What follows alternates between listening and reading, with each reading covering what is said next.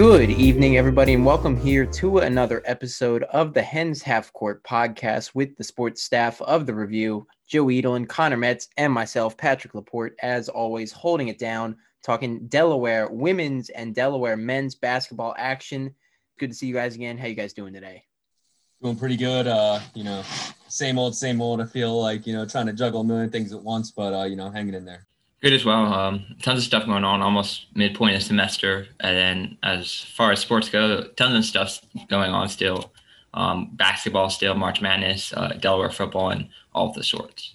Say mid-semester blues, I guess you could say it is. I mean, we do have our Blue Hen Recoup Day on Tuesday, so that that's that'll help us out definitely instead of spring break. But that's none of my business.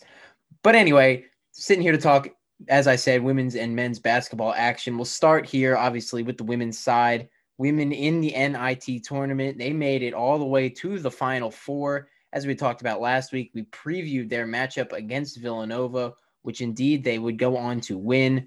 They go and play Rice in the final four, a trip to the championship game on the line. And the Blue Hens season came to an end.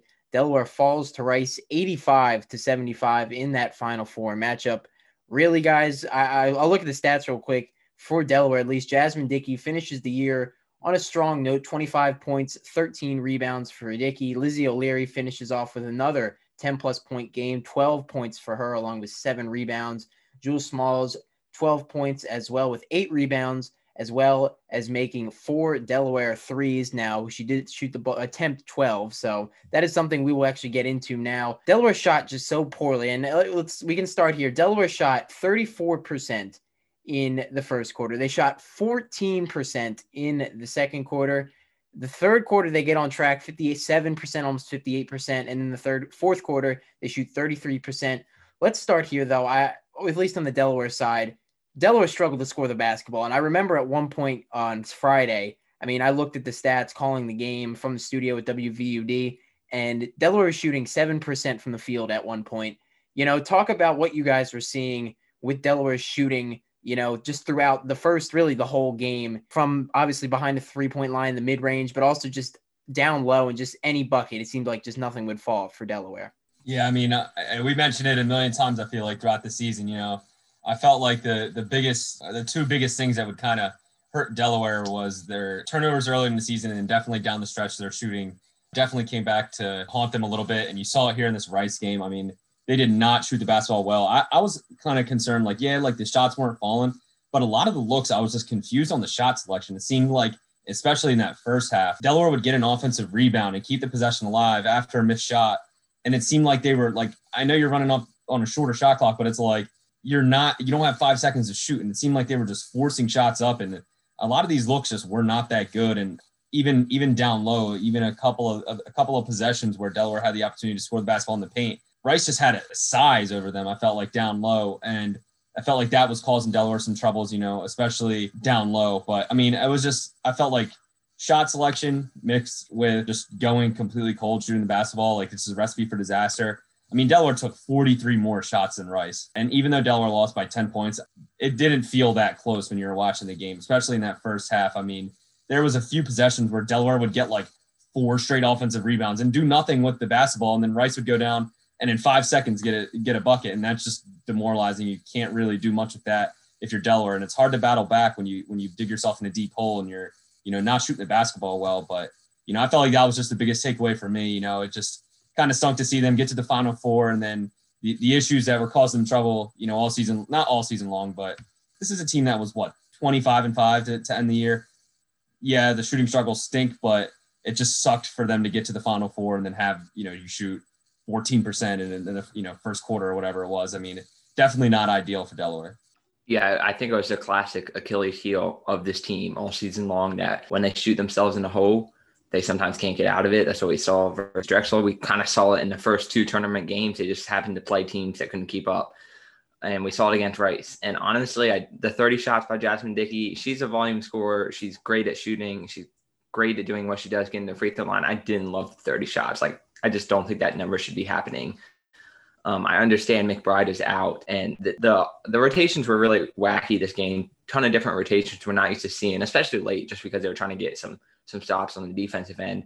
So I kind of get it, but that's a lot of shots. 12 three pointers from Jules Smalls. She can knock them down. She knocked four of 12, but I just feel like this team didn't do enough driving to the basket, especially when they were rebounding well against a really, really tall team in Rice. They were still rebounding well and they just didn't drive to the basket enough. And in the end, I think that can be a lesson learned for the future that getting into the hoop, getting to the free throw line is a good method of scoring points, especially if shots aren't falling. And this team knows that their shooting sometimes does cause them to lose games. So I, I was disappointed to see them take all the shots, like you said, Joe, because some of them were just not not good shot selections. But like overall, it happens, and they still put up a ton of points.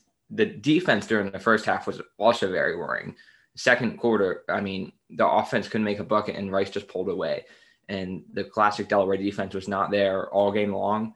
And we'll get into that more with the second half, but that was worrying for me too almost more more so than the shooting struggles because we've come to expect those. I mean, as a whole, Rice to go off of that point about them, deep Delaware defensively. I mean, in the first half, really, it was in the first half. Rice was running a ton of like backdoor screens, kind of. They would have people cut in from the backside and kind of just get right underneath the basket, and they'd pass it right down low and get an easy bucket on multiple opportunities. I believe I counted like eight to ten points in the first half that Rice got off that kind of play really Rice was able to move the basketball well, especially in the first half. And then you you combine that really with the fact that I mean Rice shot just very efficiently throughout the game. I mean they came in they came in as the top they were the top defensive team in the in their conference in this conference USA. They were you know they were I believe it was ninth in scoring. They were averaging 69 points per game, which wasn't I know wasn't great in their conference, but they shot the ball so efficiently. They were first in both field goal percentage and three point percentage, you know, in their conference coming into the tournament, the WNIT, and coming into this matchup. And, you know, they showed it today with their ability, or on Friday, excuse me, with their ability to score. I mean, they shot 64% in the first half or first quarter, almost 54% in the second quarter. And then I'll jump over to the second half here. They shot four for four from beyond the three point line. They were perfect in the third quarter. So Rice really, you know, they were able to move the basketball efficiently. And then to go on top of that, I mean, Delaware just struggled to score from the field as you guys hit it on the head. And it seemed like, you know, they grabbed those offensive rebounds, but they didn't have, there was just, they couldn't, they put it back up and it just, the, the, the bucket, the net was just closed, it seemed like at times. I, I want to bring this up too. And this was something I asked Nick Delaglio in the studio. You know, coming in, Rice has a center and Nancy Mulkey, averaging 16 points per game, coming in eight boards and she was also six foot nine. And this is just out of speculation, but do you think if was there any, you know, you have Mulkey coming in that size advantage, and you know Delaware was so focused on, you know, there's someone who's six nine down low, and I got to get a shot up quick rather than trying to get a good look or get, you know, get your get what you need to do to make a shot and correctly try and put it in the basket. Do you think, you know, having such a presence down there could have had an impact at all? I think it I think it definitely did. I mean, uh, having Nancy Mulkey be their their best player coming in and just having the sheer size advantage. You know what I mean? Like six foot nine in you know women's college basketball plays a lot different. You know what I mean? Like it's not like every every girl out there is you know six foot five. I mean, I, I thought like it was clearly evident even watching it, you know, from my laptop, but she didn't really do anything offensively, but like defensively, the presence was just there, and I think it was it was more so that just that the presence in her being down low and I mean, she blocked three shots and got a steal. When you just have that defensive presence down low and uh, you know you're you're not really having success, you know, penetrating the, the defense and getting the ball down low and working into the paint. Like I feel like that was definitely a reason why Delaware seemed to kind of live outside. And even I, felt like a lot of the a lot of Delaware shots were just like even if they were taking two pointers and not taking threes, it was like long twos, like a step or two in front of the three point line. And it's like I mean, at that at that point, you might as well just step back and take a three. Like the, the, the risk outweighs the reward there. Like you know what I mean. And I just felt like Mulkey's presence definitely I felt like impacted Delaware's strategy offensively because they didn't seem to want to to live down in the paint. And we we've seen them do that, especially in CAA play. You know, Ty Battle and and Lizzie O'Leary. This offense can can work through them down the post and and Delaware. You know, in the CAA for the most part, they're they're stacking up. You know, size wise, but you know, you come in, you face, you got a girl that's six foot nine down in the low post. I mean, that's that's pretty difficult. And even when Delaware did have a couple of you know looks down low, even even if they weren't being blocked or impacted, necessarily defensively. You could you could see just the presence of Rice defensively was what was you know forcing Delaware to miss these shots. Yeah, I think her presence defensively was huge for Rice. Honestly, like I can't coming into the game, I thought that was the key. Stop Mulkey offensively and penetrate inside when you're on offense, and they couldn't really do the latter. Obviously, Mulkey had a great impact there, three block shots and everything, especially during the first half. They, they just struggled to get inside and get good looks. Offensively, zero points. It's crazy. Going into the game, if you say Mulkey has zero points, like I'm liking the chances here but the guards the guards killed Delaware. Um, good inside out game. I think she had five assists. Um, the whole team was just moving the ball really well for Rice um, with the cuts and everything into the paint. So it's not like she was absent offensively. It's just she wasn't the one getting the looks, which worked perfectly fine for the Owls. So uh, in the end, I think her impact did determine this game, and she's the MVP of the tournament for a reason. Um, even when she's scoring zero points, she has a huge impact on the game on both ends still. So uh, it, it, if Mulkey wasn't there, I definitely would have been different. Um, her height, her her play on both sides gave Rice the great opportunity to win. You know, and to go bounce off that, you know, Nancy Mulkey has zero points to go with the big defensive presence, though, as Konner hinted at, it was the play of Rice's guards that really got them offensively going. It was Lauren Schwartz. She finishes with 25 points, shooting seven of 12 from the field, one of two from beyond the three point line while going perfect from the free throw line, getting to the line 10 times and making all 10 of her attempts. And then Caitlin Crossweight as well, 20 points for her. She shot four of seven from the field, six of, or four of seven from beyond three point line, six of 12 from the field. So, you know, that combination right there gets you 45 points. And really, it was just they, at times, both of them could not miss, it seemed like, especially with Crossweight. I mean, at one point, I believe it was during that third quarter. I mean, when Rice was going, they were you could tell Delaware was making a little bit of a push maybe, but Rice was just holding it off and just through their shooting and their ability to score the basketball. Jasmine Smith finishes with 17 points for the Owls, five of eight from the field, and Sydney Wiggins finishes with 11 while shooting four of seven from the field. So those first, those four, those four players I list, I mean, they all shoot around 50% from the field efficient, efficiently. You know, as I talked about, you know, how they came into this game. So Rice offensively just played a lot better. And then you, you combine that with Delaware's inability to score the basketball throughout a large part of this game. But I will say this, you know, one thing to take away from this was before we talk about kind of what the long term impact of, you know, not just this game, but this season could mean, you know, Delaware at the end, there was this, there was a chance they were able to bring it back to single digits midway through the fourth quarter. And you thought if they got one basket or if they got one rebound, that they had a shot to really get back into the game. You know, did you guys think at all, you know, down in around the end of the third quarter is when it really started up, and then throughout the fourth, that Delaware was going to at least make a true comeback into the game? See, I was a little weary. Like I, I was, I didn't want to get my hopes up, but I had this kind of concern with Delaware all year long. And I know Jasmine Dickey is a phenomenal player. I mean, she's a CAA Player of the Year, but she's not necessarily the type of like knockdown shooter, like go get a bucket if you need a bucket right now. You know, she's a volume scorer. Like she's not that type of player that's just gonna be able to to go and and she's not the type of knockdown shooter that can get you a bucket when you need it. Um, and that's not a detriment to her. I mean, she's the CAA Player of the Year for a reason. But I just felt like even though Delaware was creeping back, I was thinking, you know, who's going to step up and knock down that shot? And it just felt like no one on Delaware really could get like their rhythm going, just shooting the basketball um, on Friday. And I mean, I, I, just felt like that too many times that happened um, this season.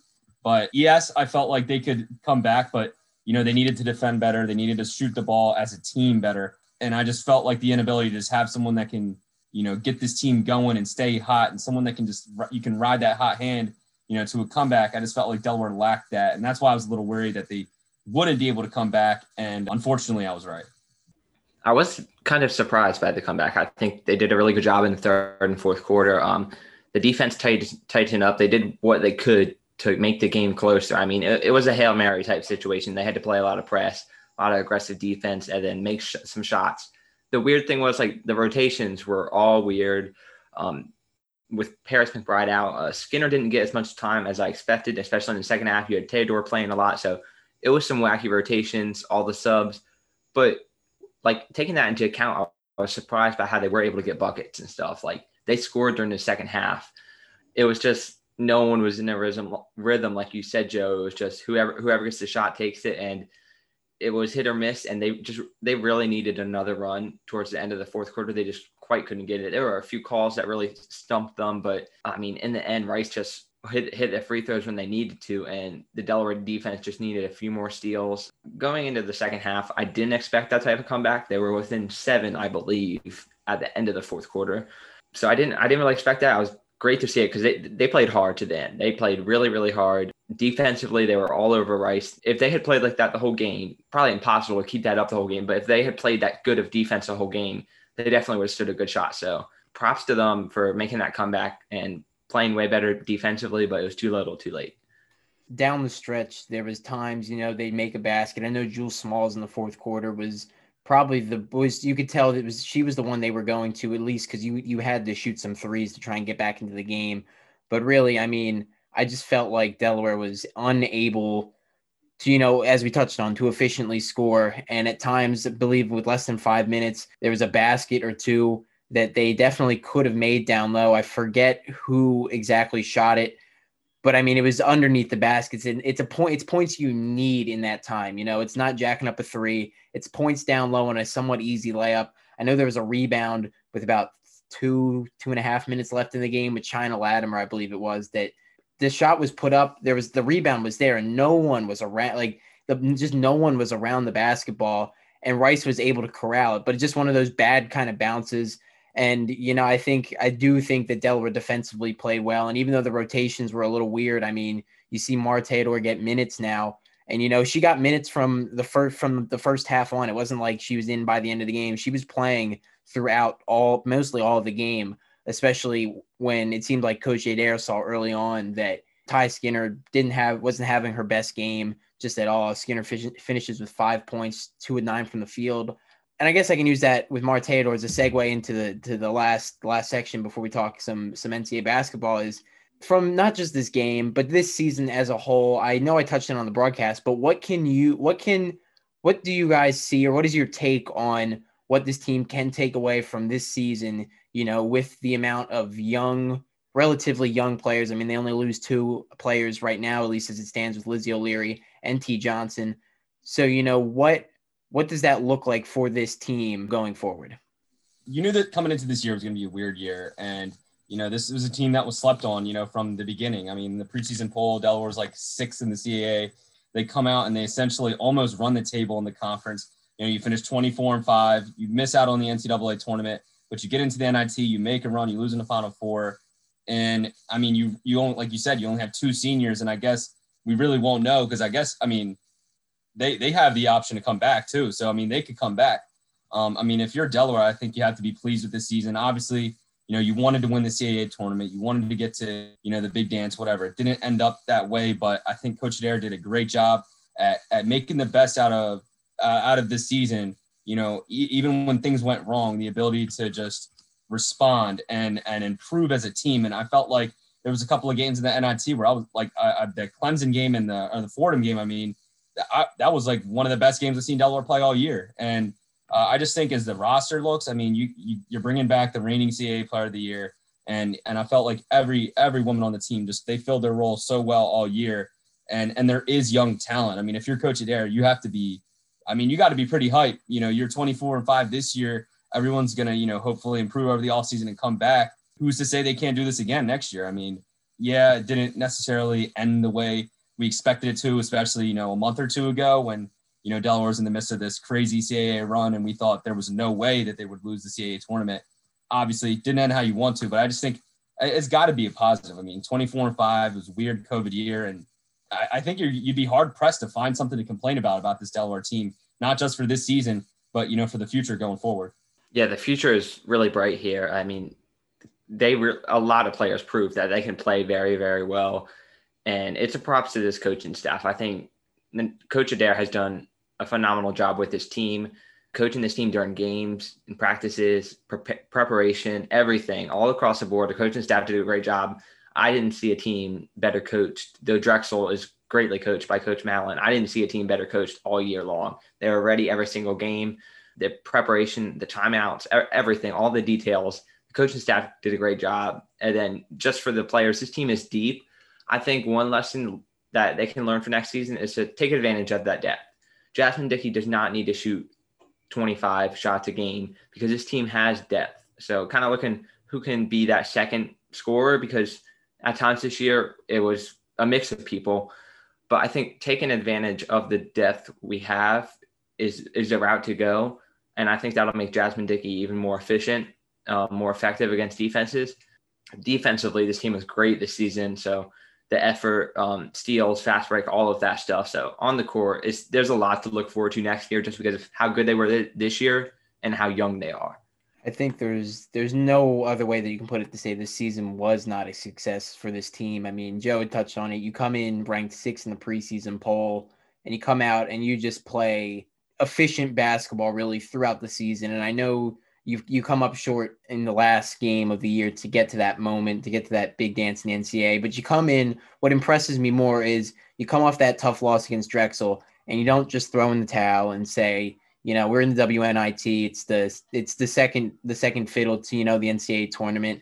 You know, they come in and they make a run at the WNIT, and they have make a run to the Final Four in that tour- this tournament, and had a legitimate shot to get a championship. So I look at that, and that I I believe that is a great building block for a team that, as as we've said, is very young. I mean, I know I said Lizzie O'Leary and T. Johnson are have the ability, they do have the ability to graduate, or they could take that extra year, as Joe said, an extra year of eligibility and play next year.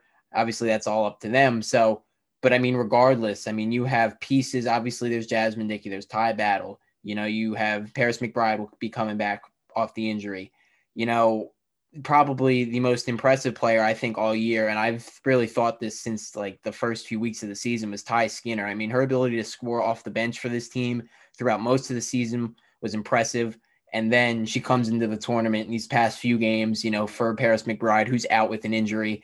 And she showed what she has the potential of doing as a starter for this team in the next coming years. So if you're Coach Adair and the rest of the coaching staff, you got to love what you see going forward and use this year as a building block for you know years to come because we see it in every sport it seems like. There's a year where a team you know they might be good or they might be great but they they have to learn and they have to you know go through that adversity to you know get better. And i feel like that is something that we saw with this team this year and i think down the stretch will just be you know better in long term for them as a whole. So with that in mind though that is all we're going to talk about at least delaware women's basketball wise no news with the men so that will probably be the, the the last time we'll probably talk about this team for just a little bit. If any news comes out, for sure we will talk about that, letting you guys know about any news around the women's basketball team or the men's basketball team for that matter.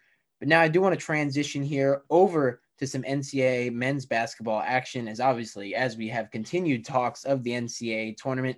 This weekend is the second weekend of games. Just to get into it, I mean, right now three teams have their tickets punched to the Final Four or Elite Eight, excuse me. Baylor and Arkansas won their Sweet 16 matchups against Villanova and Oral Roberts, respectively. Gonzaga beat Creighton today. So the Zags are in the Elite Eight right now. Oregon and USC is set to go off at 945. So we will not have the winner of that game. And then at the bottom of the bracket, Michigan defeated Florida State and they will advance to the Elite Eights. And we, on the other side, we do know the matchup of the Midwest region in the Elite Eight will be Oregon State taking on Houston. Houston defeats Syracuse, and Oregon State defeats Loyola Chicago. You know, off these games, guys, and I know I I'll be honest. I know you guys. It seems like you guys just you guys do follow college basketball a lot a lot more than I do. I I have to admit, just outside of you know the CAA.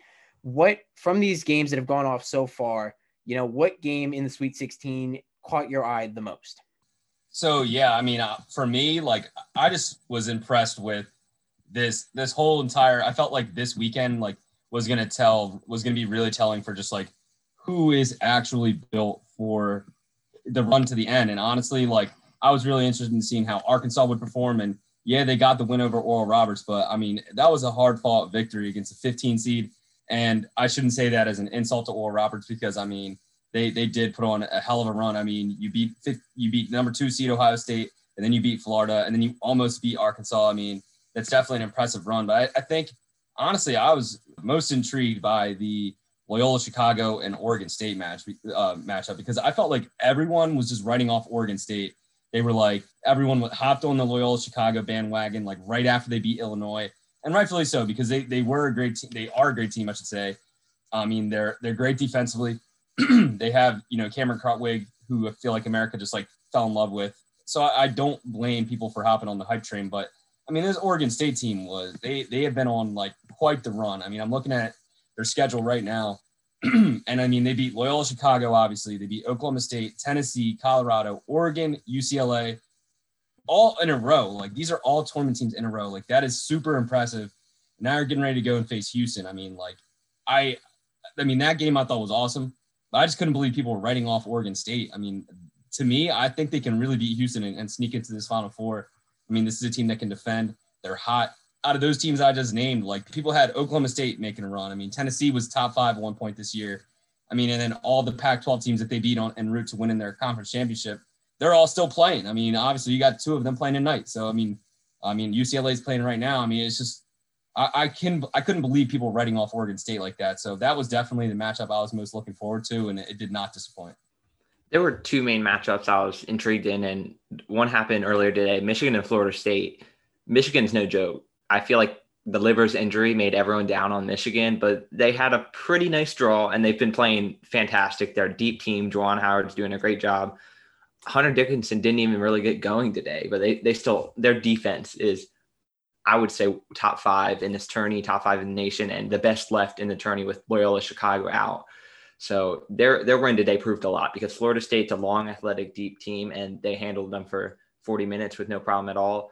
So I think Michigan, like looking at the bracket right now, they could contend with Gonzaga if they do end up meeting up in the Final Four. And previously, I really didn't think so. And then the other matchup in the Sweet 16 that caught my eye was Houston Syracuse. Houston has gotten a nice ride to the Elite Eight here. They they got an easy win over Cleveland State, barely beat Rutgers, who did not does not look like a great team through the season, and then they get an 11 Syracuse team who I think plays a good zone. And Houston really wasn't great offensively, but Houston's defense is also one of the best. They're long and they have multiple scorers and they haven't even gotten hot yet. And I think the Oregon State matchup really favors Houston here. I mean, I like Grimes, Sasser, and Jarreau. Jarreau's getting healthy again. He was hobbled in the past few games. So I think Houston has the best path to the Final Four here. I mean, they're getting all double digit seeds. Like, they got to love it. Uh, Kelvin Sampson's got to love this here. I'm going to be interested if they do end up playing Baylor or Arkansas are they going to contend with them or are they just going to be this middling Houston team that struggled to get to that point? So I think that that that matchup will be interesting. And then whoever Michigan plays, that'll definitely be interesting. UCLA is hot. Jaime Jaquez and Johnny Juzang really hot. And then Bama can score. Uh, they don't really defend well. So I think Michigan has a great chance to get the, to the Final Four. I'm confident in them. And then just looking up at the top here, I, I think Oregon or USC can contend with Gonzaga but Gonzaga looked really good today. Creighton had no shot. So uh, Gonzaga would be my shoe in for the Final Four. And then I think Michigan has a great chance to get there too. So I think the, the bottom side here is really up for grabs in terms of the Midwest and the South. Baylor's in prime position, but overall, from the Sweet 16, Michigan is the big winner today because they got that big win over a good Florida State team, and they are better than people think, even without Isaiah Livers and to kind of piggyback off that, I, I, I want to hear your guys' opinions, you know, or I'll just go into it. You know, what, give me your guys' final four matchup from the teams that are remaining. I know that might be a little bit hard to do as right now UCLA is playing Bama and obviously Oregon and UC, USC play at 930. I'm interested to hear this. What is your guys' final four out of these these remaining teams that either have yet to play or are already into the final Elite Eight right now? Yeah, so for me, uh, you know, I'm just looking at the bracket here. And in the South, I mean, I'm sorry, I just like Baylor over Arkansas. I just feel like Baylor is going to be too much for them. I mean, they seem to finally, uh, they seem to finally have found their footing after their COVID pause from a couple of weeks ago, or really is you know a month plus now. But you know, it took them a while to find their footing, and it seems like they're finally, you know, everything's clicking on all cylinders for them. Uh, so I, I just don't think that, I just think that that trio of guards and Jared Butler Davion Mitchell and MaCio Teague. I just don't think uh, there's no backcourt in college basketball that rivals that. And I just feel like it's going to be too much for Arkansas. So I got Baylor going out of the South. Um, and then for the Midwest, man, I, I, I agree, Konner. I, you know, I think Houston, they've had a, a, you know, relatively easy run so far. And this matchup, I think, does favor Houston. But man, I'm gonna go Oregon State. I just feel like this is the team. Like every March, there's a team that just gets hot at the right time. And I mean, for Oregon State to get hot at the right time, they were not gonna. They were likely were not gonna be a tournament team. They run the table in the conference tournament. They get you know they get the auto bid that way, and then now you're you know you're a game away from the Final Four. I mean, I just like their chances. They're riding the hot hand. I just feel like every March there's a team that's got the juice, and I just think it's you know I just think it's Oregon State this year. And then for the East, uh, you know, I agree with, with what you said, Konner, about Michigan. You know, the Livers uh, injury is huge for them. And I thought today's win was super impressive because they didn't get, you know, as good as a game out of Hunter Dickinson. And they still, you know, beat Florida State handily. You know, it was, it was not necessarily close by any means. But man, I don't know. I just like this Alabama team. I know they're struggling right now. They're going back and forth with UCLA. I think they're down four right now.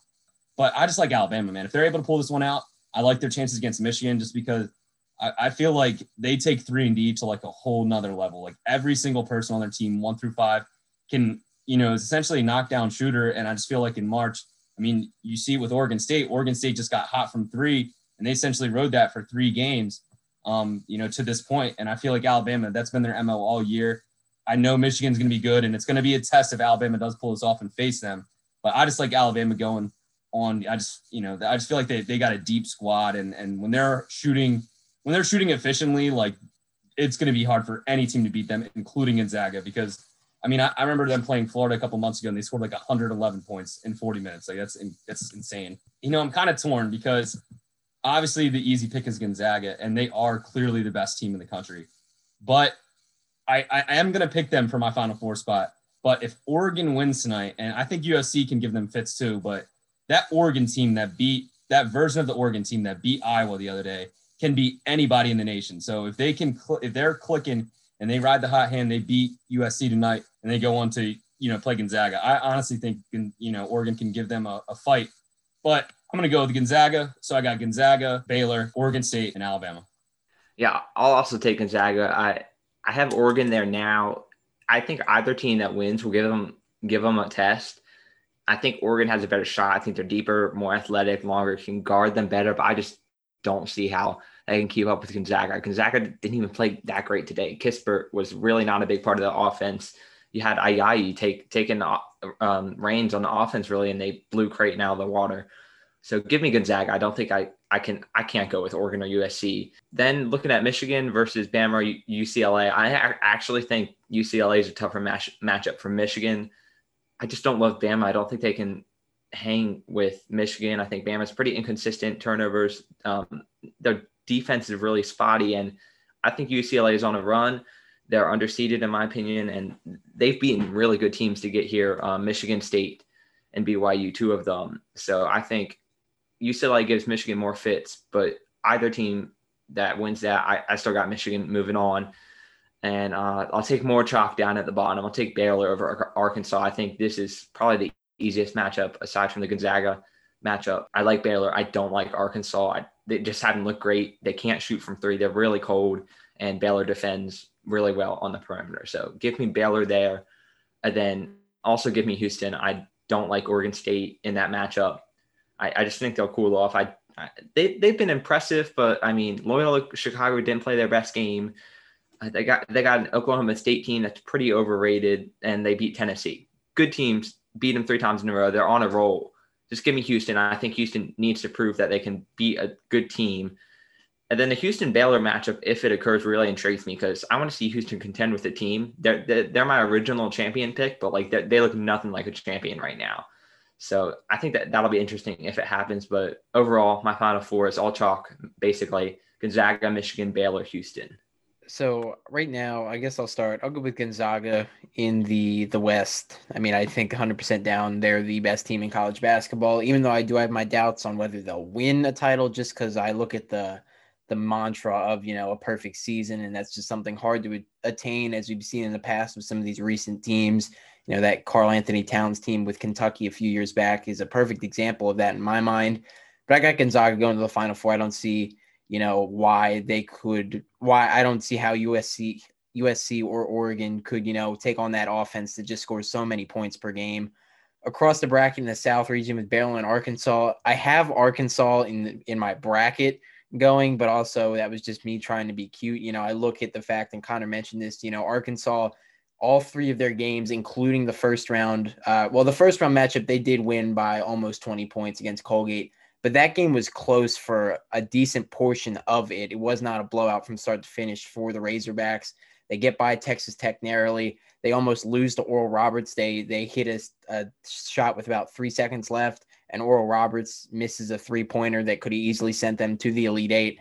So you know Arkansas has been struggling. So give me Baylor. I like that defensive matchup, as uh, Konner said. In the Midwest, Oregon State, I've been riding with them. They're a team that I've just kind of always, you know, had a hunch on. You know, we talked about teams that get hot in March. This is exactly that case. I like, I just like that that that that momentum they have going right now for them. So I think, you know, that can get them past Houston into the final four. I don't know how far. And then, you know, I was a little bit down on Michigan just in my brackets that I've done, but, you know, I watched the Florida State Michigan game and I mean, the Wolverines were in control from start to finish. It seemed like, you know, Francis Wagner, eh, Wagner is outstanding and they have the ability to play defense. That is something that you will need in the tournament, especially when you have the possibility of playing Gonzaga in the final four. So I like I right now I have Michigan and Gonzaga, and then on the other side of the bracket, I'm going with Oregon State and Baylor. Um, those are just my thoughts, obviously. But with that, that's all really all I got. Do you guys have any last thoughts on anything, you know, men's college basketball related uh, with the tournament going on so far? Honestly, uh, no, I'm just really hyped for this. I guess my last comment is just I'm hyped for this Oregon game tonight because I feel like I feel like it's gonna be interesting to see like one of these Pac-12 teams go up against Gonzaga, just because like even though Gonzaga, like I felt like in the beginning of the year they had this like run where they had a bunch of non-conference opponents where like they play like Iowa and all these other teams that like Kansas and they beat them all handily. But I feel like it's been a little bit of time. Like I know Creighton today, obviously, but I feel like it's been time since they faced an opponent like Oregon or USC. Like I don't think it really matters which one wins. I feel like both teams pose an interesting matchup. So yeah, I think it's just going to be interesting to see. Like, I mean, you mentioned it, Pat. I mean, they're on a run. They're they've been perfect so far. So like, who can, you know, who can, you know, possibly upset them? I mean, it's going to be interesting to to see, you know, coming down to the wire here.